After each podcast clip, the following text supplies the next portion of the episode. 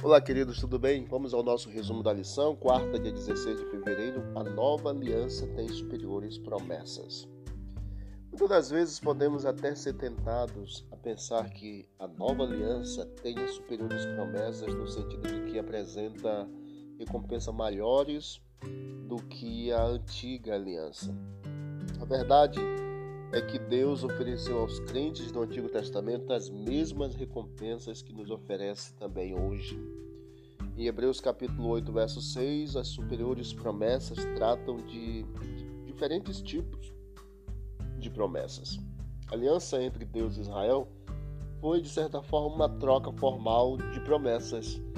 Deus tomou a iniciativa de libertar o povo de Israel do Egito e prometeu conduzi-lo até a terra prometida nós vemos que a aliança entre Deus e Israel ela foi ratificada com sangue aspergido sobre o altar, que representava Deus quando é, quanto sobre as doze colunas também que eles faziam ali todas as cerimônias que representavam o povo. O povo de Israel prometeu obedecer, diz a Bíblia em Êxodo capítulo 24, de 1 a 8, a tudo que o Senhor havia dito. Quando Moisés foi ter com o Senhor, o Senhor falou e Moisés depois é, informou o povo. E aí diz a Bíblia que o povo simplesmente dizia tudo que o Senhor falou, faremos e obedeceremos.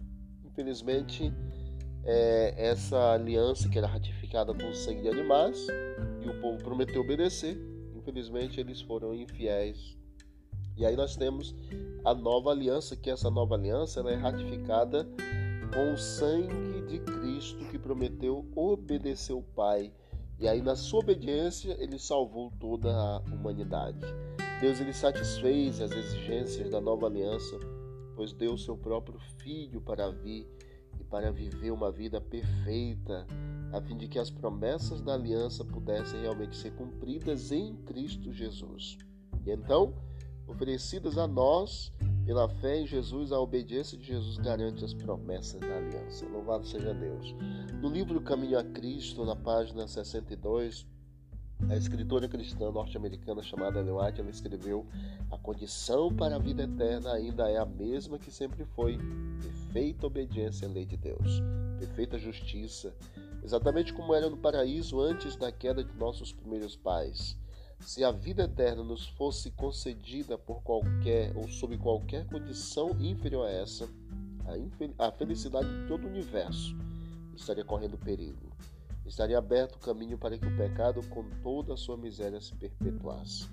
Então entendamos que a salvação é unicamente pela graça, a obediência é fruto, resultado de tudo isso, e ela foi ratificada pelo sangue de Cristo, ao Deus eterno enviar o seu próprio Filho para, por meio da obediência de Cristo, garantir-se as promessas da aliança.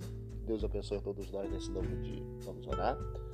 Querido Deus, obrigado por mais essa oportunidade, obrigado pelo teu cuidado, obrigado pela lição da Escola Salvatina, obrigado pela ratificação, Deus, da aliança por meio do teu sangue, a vida de obediência que o Senhor tivesse aqui nessa terra, cumprindo a Deus de forma obediente a orientação do Pai e sendo fiel para salvar toda a humanidade.